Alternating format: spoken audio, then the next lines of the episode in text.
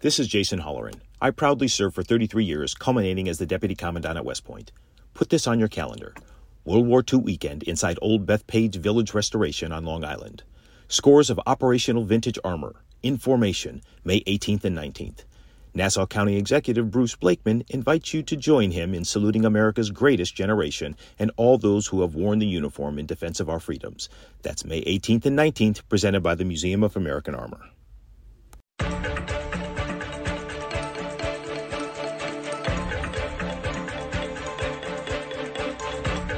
It's the Larry Kudlow Show. Free market prosperity starts here. Now, here's Larry Kudlow. Welcome back, folks. I'm Larry Kudlow. This is the Larry Kudlow Show. Great pleasure to be with you. By the way, during the week, please join us. Fox Business Network, FBN TV. Name of the show is Kudlow, 4 to 5 p.m. Every day, Monday through Friday. If you can't get us at 4, just text your favorite nine year old and she'll show you how to DVR the show.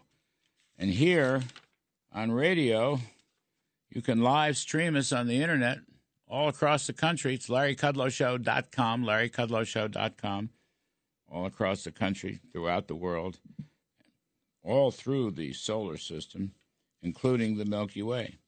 So uh, we bring in my good friend John Carney, uh, economics and finance editor of uh, Breitbart and um, author of the Breitbart Business Digest Daily must read. It's got a cult following. It's a fabulous thing. So, John, thank you as always. Can I just talk to you? Um, put your political hat on along with your economic hat. The consumer confidence numbers took a big jump in January, uh, and in December they took a big jump. Two months, big, big jump. And you see it uh, overall, the sentiment index, current economic conditions way up, consumer expectations way up. I mean, November was 56.8, John. In January, was 75.9. And then one year inflation expectations down uh, from 4.5% in November to 2.9% in January. And then the longer term inflation, 2.8%. Those are big numbers. And does that have a political impact, or is it too soon? I think it has both a political impact and I think it has a political reflection. One of the things that's happening is that Republicans are actually becoming more positive about the economy. Mm. And I think this is because Republicans are becoming more convinced that they can win in November. So, in other words, you're seeing oh. consumer sentiment buoyed by the fact that people are saying, I think Donald Trump's going to win in November. Isn't and so this? No, I didn't. I'm so, yeah, no, no. That's a great point, John. I'm. So, I don't mean to interrupt you. I'm oohing and eyeing because I hadn't thought of that. So that's what yeah. that's that could be in those numbers. I think it is in those numbers. I think uh, that what we're seeing is that Demo- uh, Republicans who have been very negative about the economy, largely because it look, you know, Biden has mismanaged it so badly mm. that they're starting to see the light at the end of the tunnel. Right, we are in the final year of the of Joe Biden's term as president. Uh, and we are now more hopeful that he will not have a second term as president. And so when you look at the year ahead inflation numbers or the year ahead uh, expectations for what's going to happen for business conditions, mm. people are becoming more hopeful. Now, there's also a bit the Democrats think uh, they could win it too. So I think that they they also say look mm. at these numbers and they say, oh, you know, we're that their spirits are buoyed as well. There's also a little bit of partisanship on the part of the Democrats as we get nearer to the election. The and there, this is in the numbers uh, can, pretty consistently if you ask people, you know, how is the how do you feel about the economy? There is a little bit of partisanship where if their party's running things, they tend to be a little bit more positive, uh, in part because they they understand mm. that uh, you know that that this has political implications, so they answer better, and people just tend to feel better when their party is running the you country. Should, but I do think that Republican hopes are boosting the consumer sentiment. You should write that up, John That's a I real, definitely will. it's really It's insightful. of a coming Breitbart Business Digest. Yeah. I mean that's nobody else has said that. That's a fascinating take, absolutely fascinating. Uh, the rest of the story, I mean, as you've been writing, uh, and we've talked about it on the show, uh, the numbers are coming in. There's really, with retail sales fairly strong, not manufacturing. You don't see it there. You don't see it in business equipment and so forth. But people are spending and they are borrowing, and there's really no reason for the Fed to lower their interest rate target. This, I mean, That's right. Usually, when the Fed is lowering their interest rate, particularly usually when this happens, it, it is because we are facing, uh, we are seeing the beginning of a pretty severe economic downturn, and the Fed is trying to respond to that. That's not what the case is right now. Unemployment is ultra low, Mm. and consumers are spending a lot of money. So if the Fed decides that it's going to cut rates, and uh, it's likely to not decide early because they're not they're not worried about something happening. It would be a cut of choice rather than a cut of necessity, uh, and they're unlikely to have a very rapid series of cuts. Usually, when the Fed is in a cutting cycle, it's because we are in a downturn right now. And Chris Waller, the Fed governor, um, pointed this out that the Fed probably will not cut rapidly Mm. once it starts cutting because it's not trying to flood the economy with, liquid, with liquidity to fend off a recession. It's doing it because it thinks you know they're they're able to do it rather than that they have to do it. Mm. Yeah, the um, I was just looking this morning, John, uh, in the futures market, the Fed rate cut in March is now down to only forty eight percent. I think that's the Right. It was up at 75 just a few days ago. So Right. it has come down a lot. I think for the reasons that I've been articulating, which is people look at the data and they say, the, it, the, the, the very data that the Fed officials have told us they pay attention to a lot, which is the labor market data, Mm. that's been strong, the uh, um, the consumer data, and that's been strong. So there, you know, that takes away from the the idea that they're going to cut in March. As you said, manufacturing seems to still be in a recession. It's unclear though that that will last. Hmm. If we, we've been seeing a, a loosening of financial conditions, the you know not just treasuries, treasury yields have come down, gone up a little recently, but still pretty far down. But things like uh, high yield bonds, uh, they have come down a lot, and so and they've narrowed the gap uh, with treasuries. So what that's telling you is that businesses are more able to borrow, and if they're and if financial conditions loosen for businesses, they will start to expand. They got tight for businesses; they're not as tight as they were. So I think we'll start to see uh, that uh, business investment starts to tick up again. Yeah, the, ju- the- the junk the junk bond spread. Uh, I'm looking at John Moody's. Uh, no, I'm looking at the Merrill Lynch high yield spread. Last 52 weeks is down 68 basis points. So you're right. I mean, Yeah. that's come in quite a bit. That's a good economic indicator. Your other thing here, your Business Digest for today or last night, consumers are murdering the March rate cut. I, I love that, folks. You got to, you got to, you can go online and get this stuff.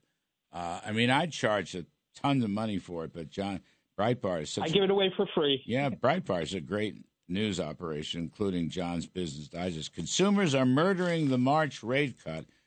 And then you go on to talk about the rate cut got run over by a reindeer.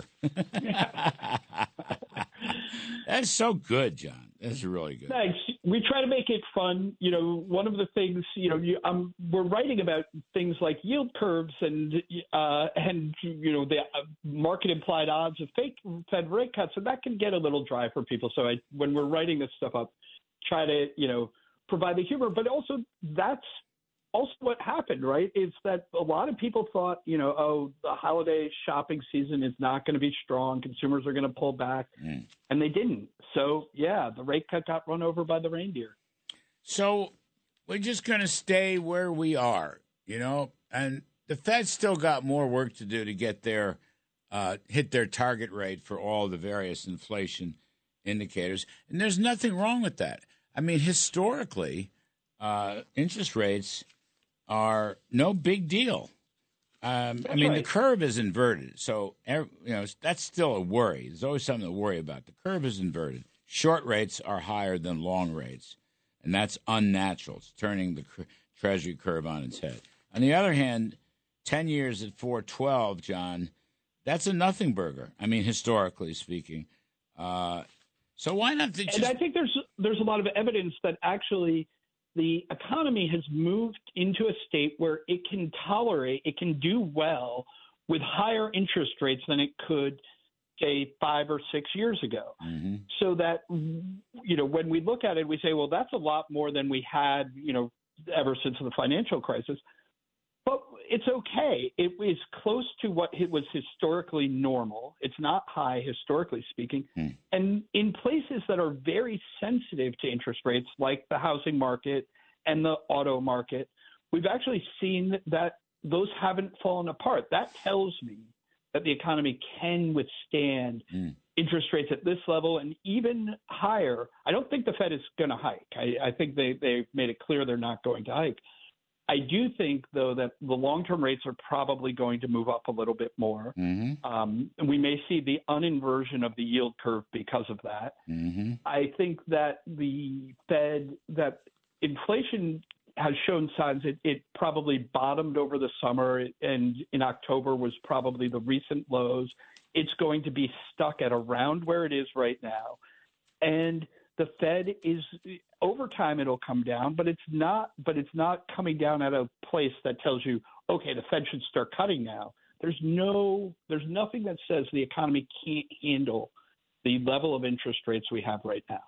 Hi, it's Ernie Anastos. You know, your thoughts can affect how you feel, and how you feel can impact your thoughts. Addressing your mind and body connection is the key to improving your overall wellness. Bergen Newbridge Medical Center is the largest hospital in New Jersey, providing comprehensive, equitable, compassionate, and high quality emergency inpatient and outpatient medical care, plus mental health services and substance use disorder treatment. The Bergen Newbridge team can address your total health needs in one convenient location. Call 201 225 7130 for an appointment or newbridgehealth.org.